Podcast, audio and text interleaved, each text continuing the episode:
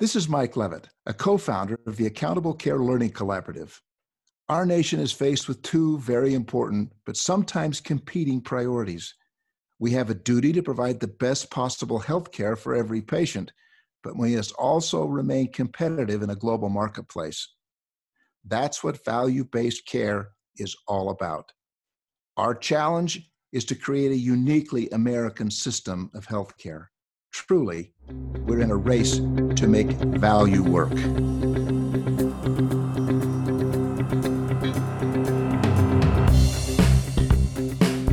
Welcome to the Race to Value, a weekly podcast hosted by Dr. Eric Weaver and Daniel Chipping of the Accountable Care Learning Collaborative. The ACLC is a nonprofit organization focused on accelerating industry readiness for success in value. With its competency based framework for health value, the ACLC is working with healthcare organizations all over the country to create the workforce of tomorrow. Come join Eric and Daniel as they engage the executives, clinicians, and entrepreneurs who are leading this race to value.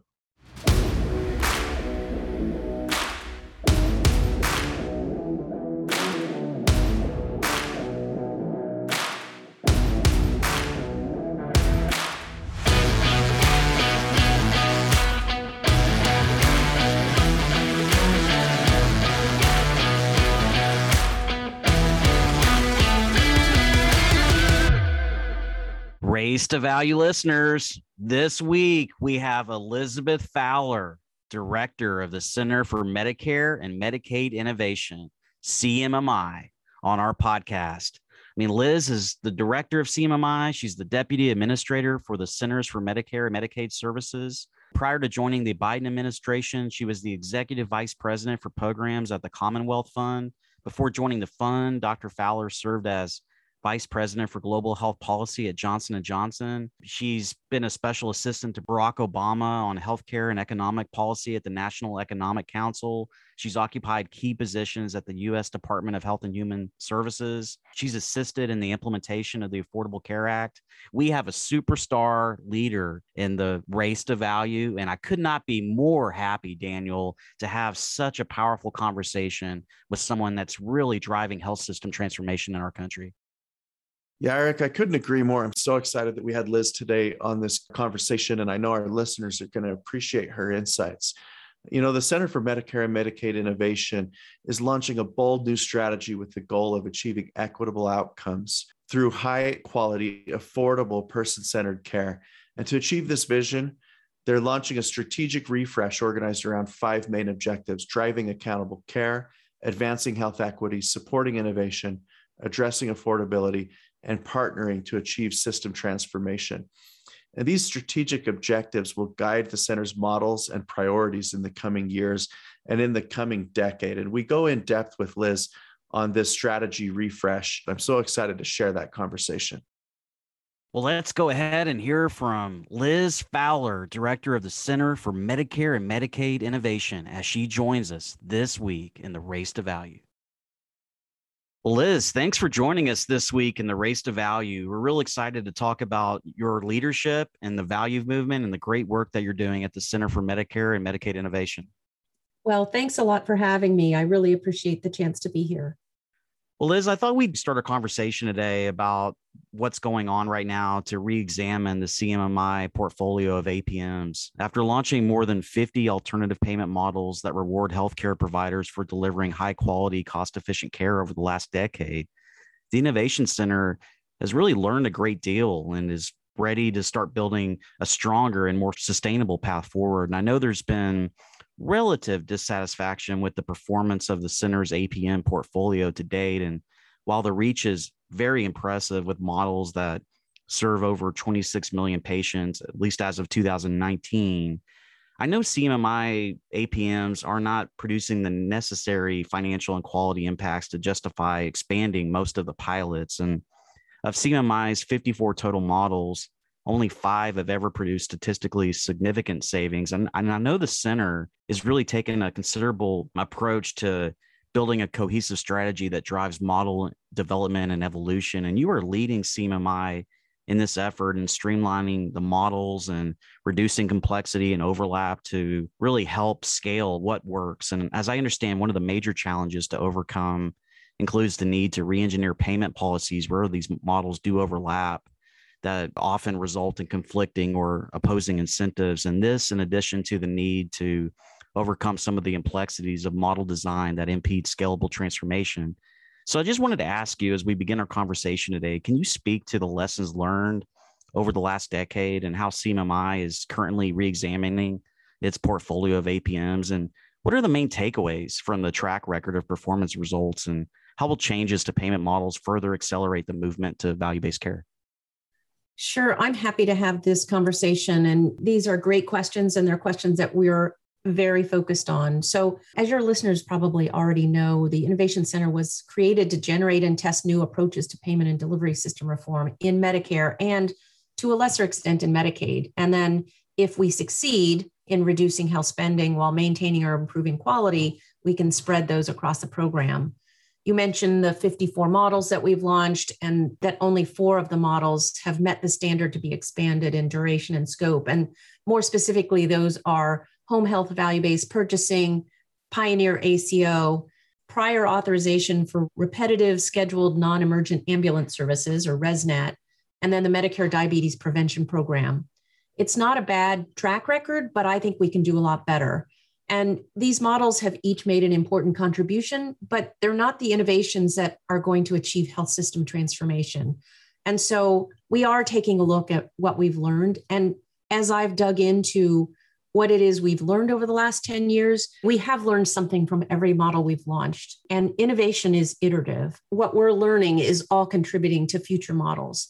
But the difference, I think, that we need to take going forward in the next 10 years, the difference in approach is that we can't throw a lot of spaghetti against the wall. We can't let a thousand flowers bloom. We have to have a cohesive articulation of a model portfolio and we have to explain how the models fit together. And in my mind, we really have to be driving towards a larger vision. And I think that's what we're trying to do with the new strategy. And that's what we're trying to do with the new approach. And so as we look at models in the future, we'll consider a set of criteria as we determine whether to go forward with those models. Does the model support or advance one or more of our strategic objectives that we outlined in the white paper? Drive accountable care, advance health equity, support innovation, address affordability, or partner to achieve system transformation. We'll also consider what is the potential impact on health system transformation in terms of cost savings, quality improvement, reducing disparities or achieving delivery system change?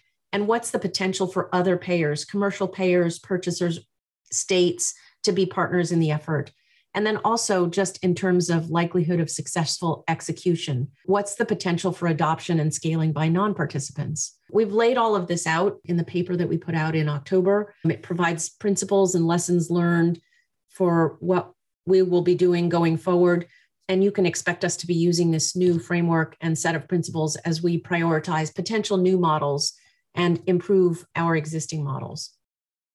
Liz, I'd like to learn more about how the CMS Innovation Center is committed to developing a health system that advances health equity, a goal that's integral to its mission to improve healthcare quality and reduce disparities in outcomes. Healthy People 2030 defines health equity as the attainment of the highest level of health for all people. And the center was very clear in its strategy refresh that achieving this goal requires considering equity in all stages of model development, including ideation, model design, recruitment, implementation, and evaluation. And the CMS Innovation Center has stated definitively over these last few months that it plans to embed health equity in every aspect of models to increase focus on underserved populations.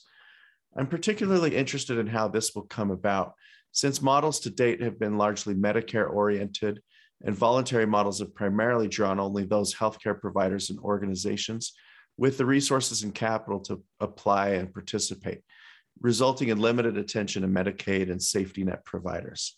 I'd also love to hear your take on how the health value movement has evolved over the years through enlightened perspectives and increased societal awareness of health inequities to now consider the inclusion of equity in the numerator of the value equation. So, can you describe how CMMI is preparing to seize this historic moment by redefining the value movement through payment model redesign to include equity as a centerpiece? And how will the Innovation Center find a way to include more providers serving low and modest income, racially diverse, and rural populations by shifting the focus of APMs from Medicare to Medicaid?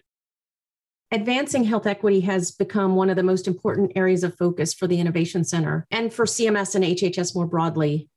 When we talk about embedding equity into all aspects of our models, as you pointed out, and I'll be more specific, this means increasing the number of beneficiaries from underserved communities in our models, in part by increasing the providers that serve them, including Medicaid providers and those in FQHCs.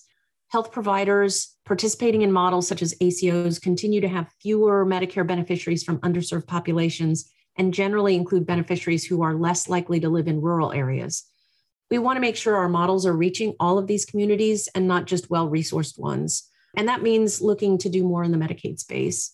Other aspects of the strategy, developing new models and modifying existing models to address health equity and social determinants of health. As you mentioned, monitoring and evaluating models with equity analyses and strengthening data collection and intersectional analyses for populations defined by race, ethnicity, language, geography, disability and sexual orientation and gender identity.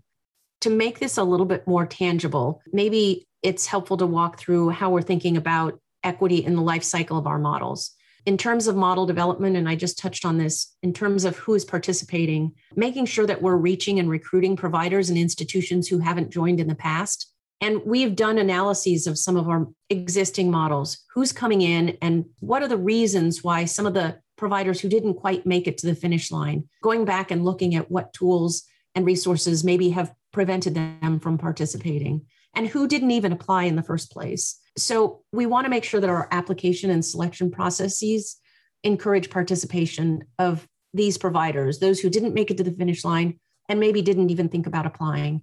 We need to be providing technical assistance and maybe financial assistance as well to ensure a diversity of providers and mix of patients. This might include upfront infrastructure investments, for example, for safety net providers or rural providers. It could include um, social risk adjustment, benchmark considerations, payment incentives for reducing disparities or screening for determinants of health, and coordinating with community based organizations to address these social needs.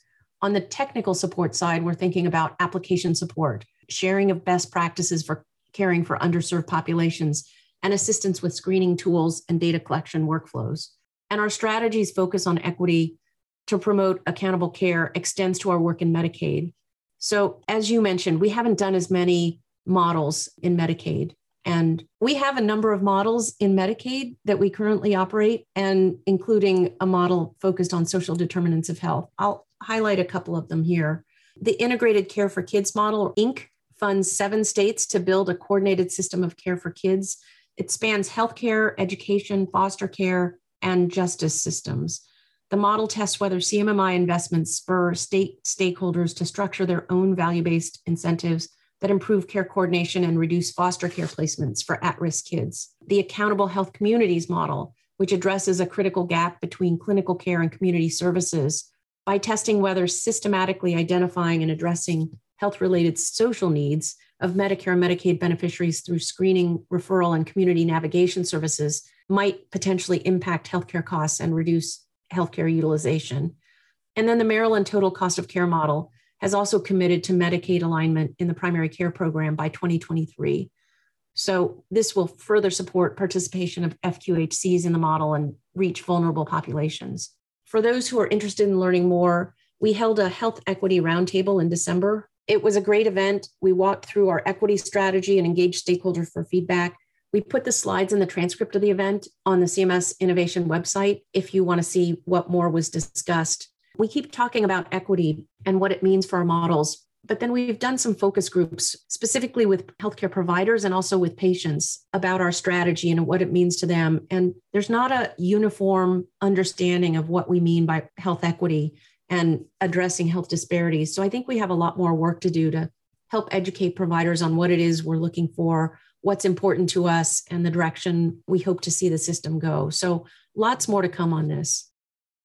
Liz, thank you for your leadership on this important issue. I mean, so many think that value based care is driven only by the economic imperative, but with such a focus on equity, this is really a moral imperative as well. And I'm excited to learn that closing equity gaps will be considered a form of quality improvement under the statutory criteria by which the innovation center models are evaluated. And I wanted to stay on this topic a little bit longer since equity is such an important goal from a societal perspective. And you know, the pandemic has really highlighted and exacerbated numerous disparities in care, impacting patient outcomes and quality of life. To deliver high value care to diverse populations, to your point, there has to be more intentionality in the design of payment methodologies to support health equity. The solution really begins with acknowledging the impact of social and structural determinants of health on the ability of patients to access care and adhere to a care plan. In the CMMI strategy refresh that was recently released, one of the care innovations discussed was to improve pathways for engaging beneficiaries in accountable care relationships so, so they can receive more person centered, integrated care that supports social determinants of health and greater access to care in the home and community. Can you speak to how CMMI will be testing voluntary beneficiary alignment and attribution methodologies, benefit enhancements, and beneficiary engagement incentives to facilitate these accountable care relationships between beneficiaries and their care teams? Also, how will the center look to broaden the reach of model tests to underserved beneficiaries by emphasizing engagement with local communities and public health leaders in order to reach those providers who may not have previously participated in value based care? We set a bold goal of moving all Medicare beneficiaries and the vast majority of Medicaid beneficiaries into these accountable care relationships. This could include advanced primary care, ACO models, could include Medicare Advantage, although I think we want to make sure that those Medicare Advantage relationships, that those MA plans are providing that sort of coordinated care with better outcomes that we're driving forward to. We're also looking more closely at Medicaid relationships, and we don't automatically assume that patients enrolled in Medicaid managed care organizations are receiving the sort of coordinated care that we're looking for as well. Part of this, I think, is going to require a better understanding of what patients are looking for out of their healthcare. I think we've spent a lot of time as the Innovation Center talking to providers, to health systems, to payers we haven't been spending a lot of time talking to beneficiaries and patient groups. We need to better understand what it is that they're looking for out of their care. We had a meeting with patient groups recently where their perception of accountable care is that they might be given less care, and that concerned us. So, the message that we're trying to move people into a care system that works better for them may be getting lost. And so, I think there's a communication angle here and a beneficiary education angle here that we need to consider if we're going to be able to achieve this goal of moving all beneficiaries into accountable care relationships by 2030. And then you asked the question about how to engage local leaders and provide care more at the, at the community level. I think for that, we have an accountable health communities model, which I mentioned earlier, that's doing really pivotal work to address social determinants of health it's really exciting what we have seen from the first evaluation report early signs of reducing emergency department use among Medicare beneficiaries, beneficiaries accepting community navigation services at higher rates than anticipated, and implementing navigation services. Really, this has been a work in progress. Our first evaluation report of this model found that 74% of eligible beneficiaries accepted navigation to community based organizations, but only 14% of those completed a full year of navigation and had any of their health related social needs documented as resolved.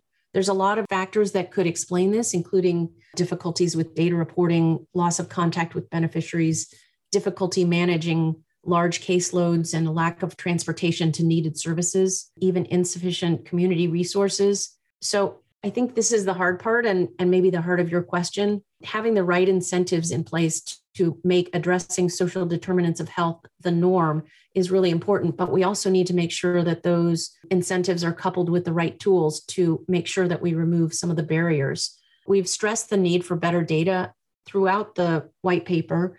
And a key milestone of our health equity objective being that new models will require participants to collect and report demographic data of their beneficiaries and, as appropriate, data on social needs and social determinants of health. Our evaluations are a critical part of our models. Um, they give us an avenue to directly improve data collection and measurement when it comes to health equity. So we're looking at standard evaluation requirements and trying to measure health impact assessments and how those can be used to assess individual models as well as our models collectively. So, in other words, this won't happen overnight, but we're really looking to build these lessons learned into other models, into our other ACO models, into our other oncology models, for example, or other models in other parts of our portfolio. So, social determinants of health, linking beneficiaries to community resources isn't a standalone model, but it's something that we're thinking about how to deploy more globally. Liz, we talked a little bit about that one of the biggest challenges to overcome in this national movement to health value and equity that you're leading is healthcare providers' access to capital. And participants face difficulty in joining or continuing in models due to the investments required for care transformation.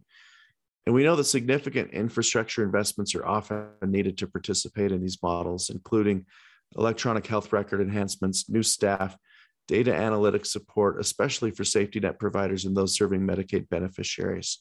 And CMS is definitely sending strong, consistent signals and expectations about Medicare and Medicaid's commitment to value based care so that participants can more predictably make the necessary investments. But in our work at the ACLC, we hear from providers consistently who tell us that they just don't have access to the necessary capital to effectively prepare for value based care. Can you speak to the center's experience with the ACO investment model program that demonstrated the, the value of advancing payments to support new ACOs in rural and underserved areas and how that is informing current and future ACO model design concepts? And will there continue to be time limited upfront funding to especially smaller primary care practices or those with more limited experience in value based payment models to help them prepare for the transition of population based payments and total cost of care approaches? And how can CMMI continue to support providers with capital, especially those in the safety net, so they don't get left behind? Sure. Well, provider participation in our models hasn't been universal or uniform. Some have sat on the sidelines and chose not to participate, but others are not ready, equipped, or resourced to take on downside risk we really need to think about providing options and tools for providers to accept manageable le- levels of risk. And let me just say on the other side of that coin, there have to be opportunities for those at the vanguard of value based care who are comfortable with risk. And we have to provide a space for those risk takers and innovators and disruptors. So we know that requiring downside risk can be challenging for providers, especially if they don't have access to care management tools if they serve beneficiaries with unpredictably high costs or if they lack appropriate payment and regulatory flexibilities. And our models often require participants to make significant infrastructure investments um, to do things like enhance their electronic health record, add new staff, and provide new data analytics support.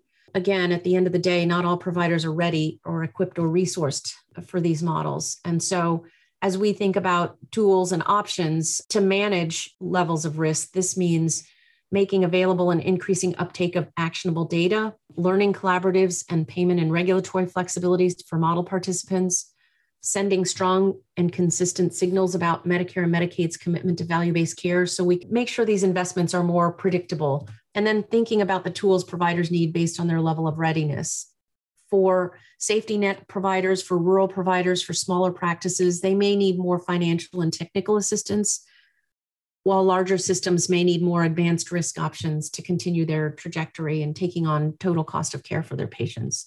You mentioned the AIM model or the ACO investment model, and that's a really good example of meeting providers where they are. Uh, by giving those who are early in the glide path an opportunity to participate in value based care arrangements and helping transition those who are ready to take on more risk. The model was developed in response to stakeholder concerns, frankly, and available research that said that some providers didn't have the capital. So we tested this idea of prepaid shared savings to encourage new ACOs to form and specifically targeted to rural and underserved areas and aimed to encourage current MSSP or Medicare Shared Savings Program ACOs to transition to arrangements with greater risk. In our view, the model was not only a success in creating meaningful movement to value based care, but it also showed successful savings. The model sought 526 million in gross Medicare spending reductions in the first three years of the model, and that was back in 2016 uh, to 2018. Even after accounting for some of these upfront payments and additional shared savings payments, the net savings was 382 million. So we are looking at ways of expanding this program, of bringing it back and providing more assistance to more providers who want to move in this direction.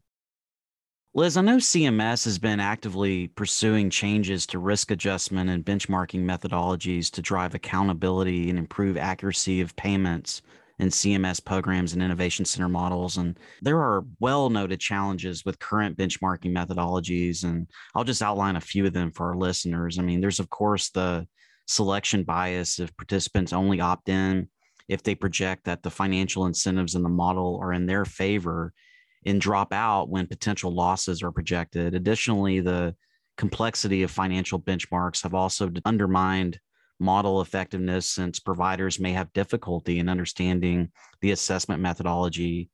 Uh, many financial benchmarks and risk adjustment methodologies have also created opportunities for potential gaming and upcoding among participants and reduced savings for Medicare. And, and then there's also this concern about the race to the bottom where benchmarks may penalize providers that were already efficient. I mean, there's a lot of visibility on the challenges with benchmarking. And since it's the only way to maximize provider participation while sustainably generating savings, limiting spending growth, and motivating continuous improvement. I know this is a big area of focus. Can you discuss how CMMI is leveraging lessons from models and incorporating input from industry to continue to refine benchmark methodologies? I mean, how will this refinement work allow us to properly incent appropriate coding of patient conditions and needs to better relate to local markets and reflect the health of the underlying population with accurate risk scoring? And could you also explain what's being done to mitigate the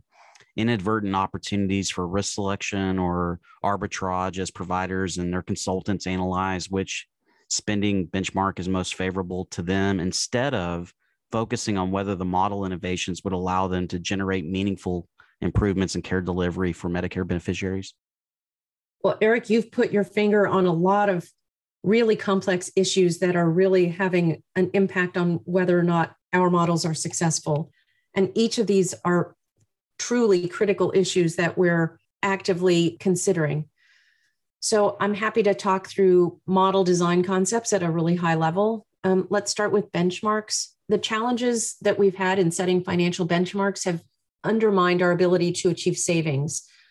And to address these technical issues, we're evaluating options um, to ensure that we're not resulting in overpayment. So, unfortunately, we have a lot of examples where our model participants are reducing spending with statistical significance, but then the benchmarks end up being too high, and that results in net losses for CMS this isn't only a financial problem for CMS, but it also is this, it creates this disconnect where model participants think they're being successful and they're changing care while CMS is dealing with another reality when we go and talk to our actuaries. And this problem will, will only grow as our model participants enter higher risk arrangements. So I mentioned we learn something with every model we run, and we are taking these lessons and applying them to new benchmarking methodologies that we feel will be more accurate. As an aside, I sent the health affairs blog to my predecessor, Brad Smith.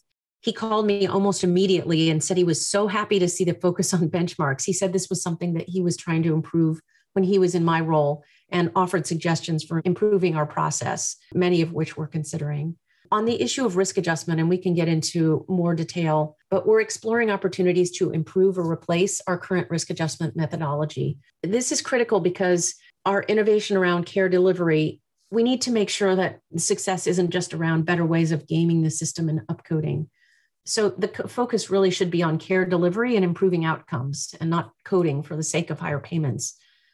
And as we're thinking about how our models address equity and ensuring that we're engaging participants. We want to meaningfully work with underserved populations. This is becoming an increasingly important issue for us. And then you mentioned um, how we're working with the private sector. And this is where I think multi payer alignment is really critical as part of our strategy. We can't change the system without Medicare, but we can't do it alone. And we really need to be working closely with private payers and purchasers and public payers. And we have to think differently about multi payer alignment. And that includes addressing some of these issues around, for example, risk adjustment. And it also involves looking at concepts like how we measure quality, aligning on key APM design features, um, clinical tools, outcome measures, payment policy approaches, strengthening primary care. So we're trying to think differently about multi payer alignment and learning from other payers as well as working in tandem to make sure that some of the changes we're considering are also changes they would consider in their approaches to payment as well. So, you asked about risk adjustment and wanting a little bit more detail on what we're thinking about in terms of risk adjustment. And I think this is really critical. So, we've really prioritized risk adjustment and risk score gaming because we really recognize that there are true negative consequences of inappropriate risk score growth. We've taken the opportunity to address risk adjustment in the direct contracting model. The risk score growth constraints that we're applying are notably more rigorous than those applied in either the Medicare Shared Savings Program or in Medicare Advantage. So there are two factors that we're using to try to constrain risk score growth. Um, one is the coding intensity factor, sometimes called a CIF, and the other is a model specific symmetric 3% cap. So let me start with the coding intensity factor we think that protects the Medicare Trust Fund from being compromised by risk score growth for the life of the direct contracting model performance period, and that's 2021 through 2026. Relative to the 2019 baseline risk scores, any direct contracting payments that would accrue as the result of risk score growth beyond a baseline at an aggregated level across the program is netted out of total payments across the entire GPDC program at the end of each performance year. And then, in terms of risk score gaming and leveling the playing field, in order to promote provider participation, we wanted to ensure a level playing field regarding risk score growth across um, all of the direct contracting entities who are participating. And that includes DCEs with different practices in care management and patterns of diagnosis reporting. So, the combined application of the DCE specific symmetric 3% cap and the zero sum growth coding intensity factor um, protects some DCEs from competing supercoders, as we call them. Um, it does this by limiting the impact of direct contracting entity specific risk score growth on the amount of the zero sum risk score. So, under the model, it's important to recognize good care management of new patients and the treatment of conditions and appropriate risk score growth. So, in constraining risk score growth, however, it's really challenging to differentiate appropriate risk score growth from risk score growth that's triggered by gaming or inflated diagnosis reporting.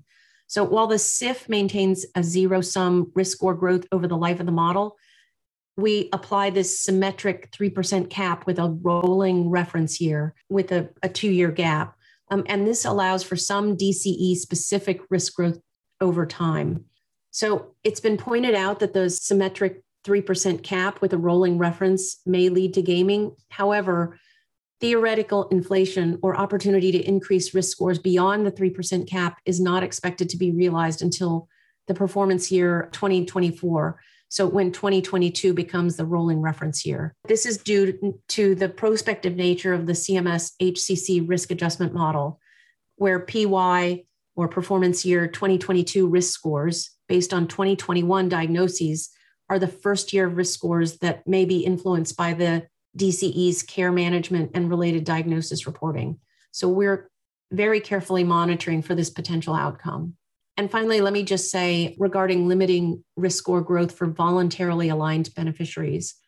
So, voluntarily aligned beneficiaries may have untreated conditions. They may need increased care management from a DCE in their first year of alignment. And initially, we implemented a policy of only constraining the risk score growth once they became claims aligned, which can take multiple years. In response to this specific coding intensity concern, we are now implementing a stricter guardrail that applies coding intensity constraints to voluntarily aligned beneficiaries in their second year of being cared for by a DCE. So this targets the first and initial performance year risk scores for voluntarily aligned beneficiaries when a DCE could report diagnoses with the intent of influencing the beneficiary's risk score. The CMS HCC prospective model calculates risk scores using diagnoses reported in the year prior to the performance year. So, taken together and in sum, relative to fee for service, these risk score growth constraints applied in the GPDC model protect the Medicare Trust Fund using the zero sum risk score growth policy over the entire model performance period, while simultaneously allowing DCEs to experience some growth with the intent of supporting DCEs newly treating beneficiaries who have not received good care management in the past. We view evaluation findings from the GPDC model as being pivotal as we're thinking about further refining risk adjustment for other Medicare programs and payments. And we're committed to further developing, refining, and testing these risk score growth constraints and exploring others that can be adopted in the models and in MSSP and maybe even Medicare Advantage. So we appreciate the external support for this work, including risk score growth constraints, and we're inviting feedback as we move forward with these approaches. We're particularly interested in feedback on how these refinements might have broader application in Medicare. So just a note for your listeners if if you have thoughts for us to share. Thank you, Liz, for the detail. I think uh, our listeners will appreciate that and definitely have thoughts and feedback. And so echo the invitation there. Liz, I'd like to get your perspective on how we can better engage specialists in the health value movement. According to a study published in JAMA in 2018, only 5.4% of total health expenditures in the US were in primary care. In contrast, the same study revealed over three times as much paid for specialist care as 17.9% of the total. While bundled payments have proven to be an effective method to engage specialists in value based care, it seems there's an opportunity when it comes to including them in ACO type arrangements. A major driver of the disconnect is that patient attribution in value based care contracts is based on their primary care provider. As a result, specialists, even those in multi specialty group practices, continue to provide care to patients who are attributed to other provider groups. And this dynamic leaves them with little or no change in their financial incentives they can continue to maximize their income by focusing on revenue generation rather than cost control. How can we increase the capability of primary care providers as well as specialists and other providers to engage in accountable care relationships with beneficiaries through incentives and flexibilities to manage quality and total cost of care? Is it possible to appropriately incentivize or encourage participation from both specialists and total cost of care entities to engage in an integrated care model such that sharing risk is not a point of competition? Or can the specialty care models be replaced by total cost of care models? What you're touching on is really critical to the heart of our new strategy, and that's the alignment of specialty care with primary care.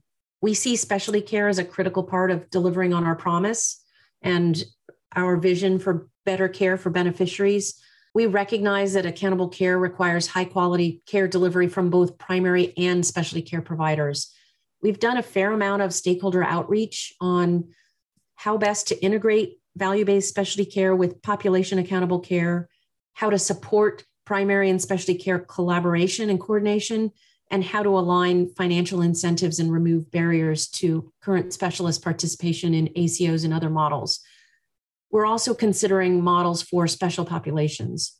Episode based models and care will be part of our path forward. And we've been talking about accountable care, but affordability is also a strategic objective of the Innovation Center. And we will continue to think through how we reduce overall spending and out of pocket costs for beneficiaries. This might include innovative episode based models that better manage Medicare drug spending, for example, or models that reduce disparities in care settings of care we're doing a lot of thinking in this space. We would like to hopefully publish some of the learnings um, from these stakeholder listening sessions sometime next year and our thoughts on how to move forward with specialty care models. We have given a lot of thought to how to make sure that we're not creating competing models where specialty care is competing with primary care and instead they're working together. It's not a problem we have solved yet. Um, one approach we're thinking is nesting specialty care models within ACOs, for example, testing them within the Medicare Shared Savings Program, doing a fair amount of thinking about that. And so rather than a standalone, it really is testing different approaches to making sure that integration is happening and that care coordination and collaboration is happening. I think you'll hear more from us on this in the future, but we're giving it a lot of thought and would welcome feedback from listeners on how to do this better. Well, Liz, let's now discuss the global and professional direct contracting model or GPDC. I mean, you referred to it earlier, and direct contracting is CMMI's most progressive program for meeting the special healthcare needs of 38 million traditional Medicare beneficiaries. And the GPDC model is really a game changer. It puts us on the cusp of finally achieving for Medicare beneficiaries that all elusive triple aim of lower per capita costs, better outcomes, better experience. And the program draws on the best elements of prior CMS and CMMI value based care initiatives such as MSSP and next gen ACOs.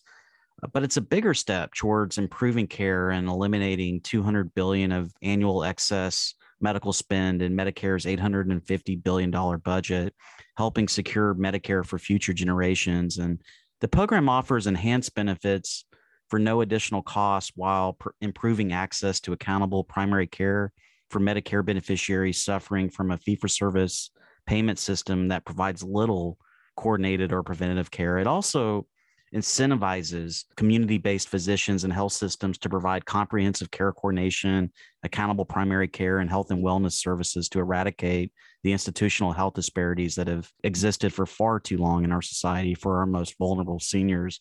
I'm particularly interested in how it uses many of the same operating levers as Medicare Advantage, such as beneficiary engagement incentives, benefit enhancements, and pass through of benefits to preferred providers with full capitation, as with MA, DCEs would be responsible for most claims payments as well as medical management. So, all that said, can you help our listeners understand at a high level the importance of creating a model that uses some of these operating levers like Medicare Advantage? And also, given the announcement earlier last year that CMMI would be halting all new applications to participate in the global and professional direct contracting APM are there plans in the future to consider another solicitation for a new set of DCEs to expand the program in 2023 and beyond?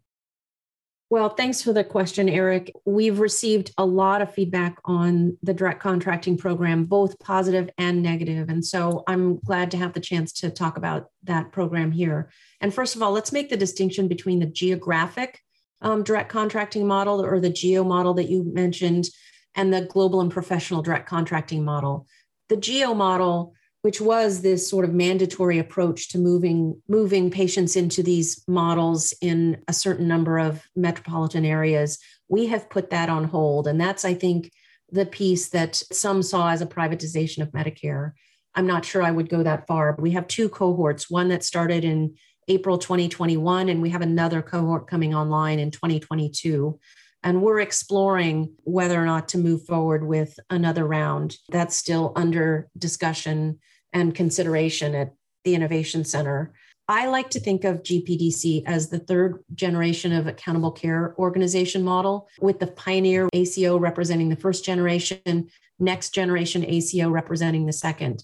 So it builds on longstanding original Medicare initiatives and accountable care efforts like the Medicare Shared Savings Program. The GPDC model closely resembles these ACO incentives in that it does not have limited networks and prior authorization as Medicare Advantage plans do. And like many other innovation center models, the goal of this ACO model is to enhance the quality of care for beneficiaries in original Medicare and to reduce unnecessary costs.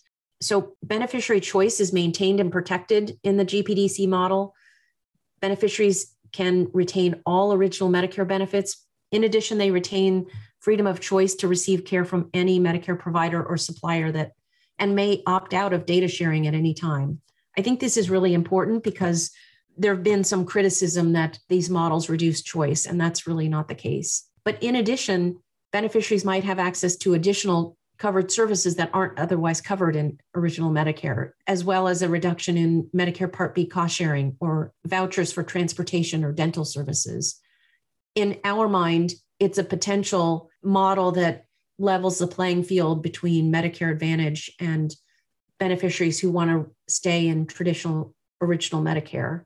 So we addressed some of the concerns about unfettered spending in the program due to upcoding. I know that's been one of the concerns or complaints. We have designed guardrails that are aimed at avoiding unjustified payments and increases in costs that might result from inappropriate risk score growth. We think that ACOs have demonstrated promise in reducing Medicare expenditures, and we need to encourage growth in the number of ACOs and assigned beneficiaries. GPDC expands the scope of organizations that can participate by lowering the minimums for the number of aligned beneficiaries. It also aligns with one of the objectives in our strategy to drive more beneficiaries into accountable care. We see a lot of opportunity to focus on health equity in the GPDC model, and that's another central piece of our strategy. We're already seeing GPDC participants serving underserved communities at a rate that's higher than what we've seen in the MSSP program. So you can expect to see ACOs as part of our strategy moving forward, especially to reach goals for more beneficiaries to be aligned to accountable care providers. So ACOs, GPDC are essential to our path forward. And we are trying our best to answer some of the concerns that have been raised about the program, but we think it's a key part of our strategy going forward. Thank you, Liz. I'd like to ask you now to speak about the power of peer learning for organizations looking to make the transition to value. And you mentioned it a little bit earlier in our conversation. And we obviously here at the ACLC strongly believe that an ecosystem is needed for value minded professionals to learn from each other and share best practices. In the recently released CMMI strategy refresh white paper, the center committed to leveraging a range of care to support innovations that enable integrated person centered care and specifically called out peer to peer learning collaboratives as one of the primary vehicles necessary for this innovation to take place.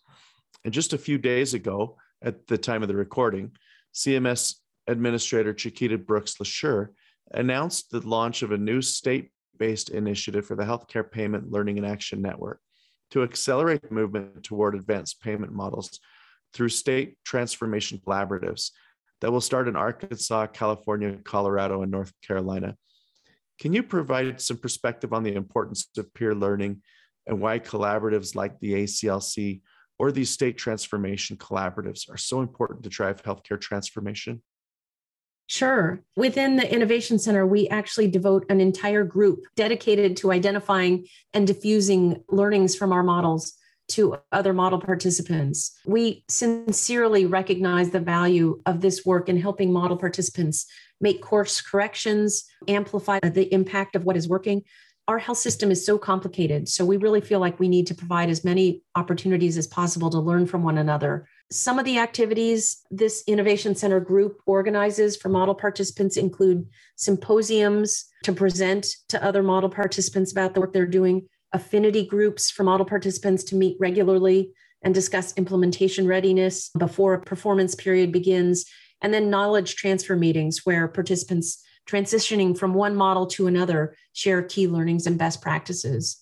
And you mentioned the Learning and Action Network, which is one of our major peer learning groups. And we are really pleased to be part of that. The LAN is a public private collaboration funded by HHS through the Innovation Center. It's the most public, structured, and significant mechanism that we have for engaging and partnering and sharing goals with external stakeholders. And we're working through the LAN to launch a national accountable care action collaborative to provide guidance and recommendations on key APM design features, including addressing health equity. And we also recognize that transformation happens on the local level. So you mentioned the state transformation collaboratives that we recently announced. We are really excited that this approach can be used to drive multi payer alignment on the most resilient, effective APMs for those states and hopefully diffuse some of those learnings to other areas of the country. In addition, the LAN recently established the Health Equity Advisory Team, which is identifying model design principles to advance health equity across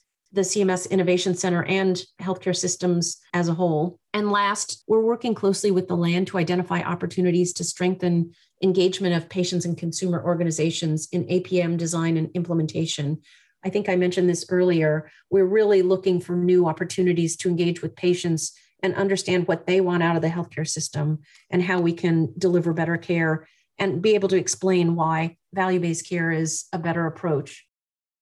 Liz, we've had such a great conversation today, and I thought I would land the plane with one last question and just talk about the future. We've had 10 years with CMMI and really driving and accelerating value based care. And in the second decade, we're now thinking about the next decade. Now that the CMMI has built a solid foundation of models, results, and lessons learned, I know you're looking to leverage all of that to achieve a bold vision by 2030. And last October, CMMI threw down the gauntlet by setting the goal of having every Medicare fee for service beneficiary in an accountable care relationship by 2030.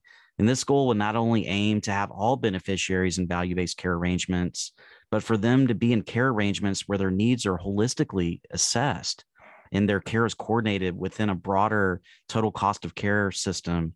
And in your strategy refresh report, it was stated that achieving this goal would lead to an additional 30 million beneficiaries adjusted for growth in the Medicare population, which would be attributed to organizations such as Advanced Primary Care Practice, an ACO, or a similar entity that's responsible for the cost and quality of care. And I know many of our listeners out there recall the the goal that HHS Secretary Sylvia Burwell made in back in 2015 that at least 90% of traditional Medicare fee for service payments would be tied to quality by 2018 and at least half of Medicare payments would be flowing through APMs by 2018. And I bring that up only in the context of looking at the data. I know CMS has tied 90% of payments to value, but right now only about 40% are flowing through APM. So I wanted to see if you could talk about your goal for 2030 and how achievable that really is for the Medicare program and how have lessons learned over the last 10 years informed this new bold vision? That's exactly the question we want to be answering. So, we've spent a lot of time learning what's happened over the last 10 years We've laid out a strategy for where we want to go for the next 10 years. And I think I see my role at CMMI as twofold really doing as much as we can to be as straightforward and clear about where we're heading. The more clarity we can provide to stakeholders about the path forward, the more they can plan and, and know where we're heading. And then the other goal I have is really to reinstate this sense of momentum and this sense of inevitability that we're moving towards value, which I feel like we've lost a little bit in the last handful of years. So I want to make sure that we are continuing to pave that path forward and providers know where we're heading. So we remain committed to the goal of moving away from fee for service. We've laid out a vision, we've laid out strategic objectives, and the next step is to actually deliver and implement that strategy. And so we're hoping to do that with a series of blogs and announcements, maybe even if we can get that far, providing a calendar of potential models that might be coming out so people can plan, so providers, health systems know where we're heading. I think that's really important. So we're trying to do that at the beginning of the year. I'll also say it takes a while to do models at the Innovation Center. It takes 18 months to two years to get models out. So I think there will be this transition period where we're communicating the direction we're going and we're going to try to keep that train rolling of models.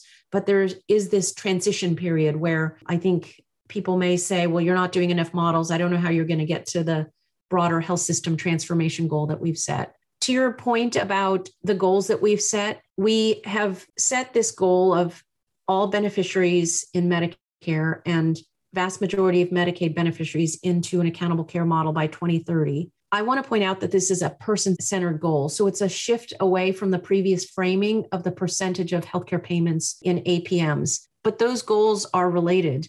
And if we reach our goals of 100% of beneficiaries into care relationships by 2030, that means that 100% of traditional Medicare payments will be tied to APMs. So those goals, we're not walking away from our previous goals, but I think we're just reframing them. It's a bold goal and it's intended to send a strong signal to where we're heading so we can make sure there's more predictability. There was a point made about mandatory models, and I wanted to address that because that comes up fairly frequently. We want to craft financial incentives to avoid risk selection. And voluntary models attract providers who stand to gain financially. On the other hand, mandatory models are controversial, as we've learned. Voluntary models can demonstrate a proof of concept, but they limit potential savings and the full ability to test an intervention because basically participants opt in when they think they can benefit financially and they opt out or never join if they think they're at risk for losses if we want to help drive people into relationships with providers that are accountable for patients' costs and improving care, we need to start moving away from voluntary models. However, mandatory models, there isn't universal agreement about moving in that area. So, in terms of trying to reach the goals that we've set, we're looking at all options, including mandatory models, but we also realize politically we may not be able to get there. So you'll have to wait and see what comes next. And, and like I said, we're hoping to put out more direction and more signals about where we're heading in the near future. Liz, thank you for your leadership in this race to value and spending time with us today to discuss the strategy for the CMS Innovation Center and the next decade and beyond. As I mentioned earlier, this is definitely an economic and a moral imperative where we have to win this race to value to stay globally competitive and deliver the best to our Medicare beneficiaries and those in underserved communities. I wanted to thank you personally uh, again for spending time with us and your leadership in the value movement. Would you like to provide any parting thoughts? I, know we discussed the Innovation Center strategy refresh white paper that was recently released. We'll have that link for our listeners on the podcast episode and and just generally for anyone out there listening how can they stay engaged and and take a leadership role in leading healthcare transformation in their respective organizations well, thank you so much for having me. I really appreciate the opportunity. The more we can be out there speaking to audiences like yours, um, the more likely we are to be successful. I think if you want to keep in touch with what we're doing, of course, there's our website. We intend to have more listening sessions.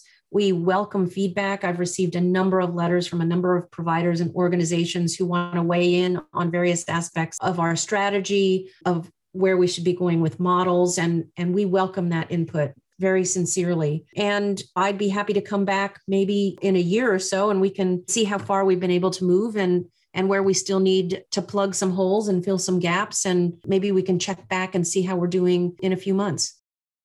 Well, we would certainly love that. And I know our listeners would as well. Thank you again for spending time with us and sharing your strategy and your views on the value movement with our listeners. Thank you, Liz. Really enjoyed it. Same. Thank you.